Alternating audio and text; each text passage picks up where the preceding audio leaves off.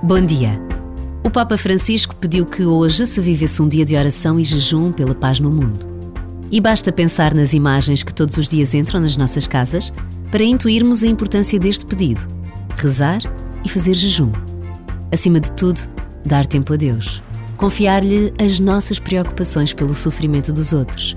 Pedir-lhe que a paz aconteça é algo que todos podemos fazer.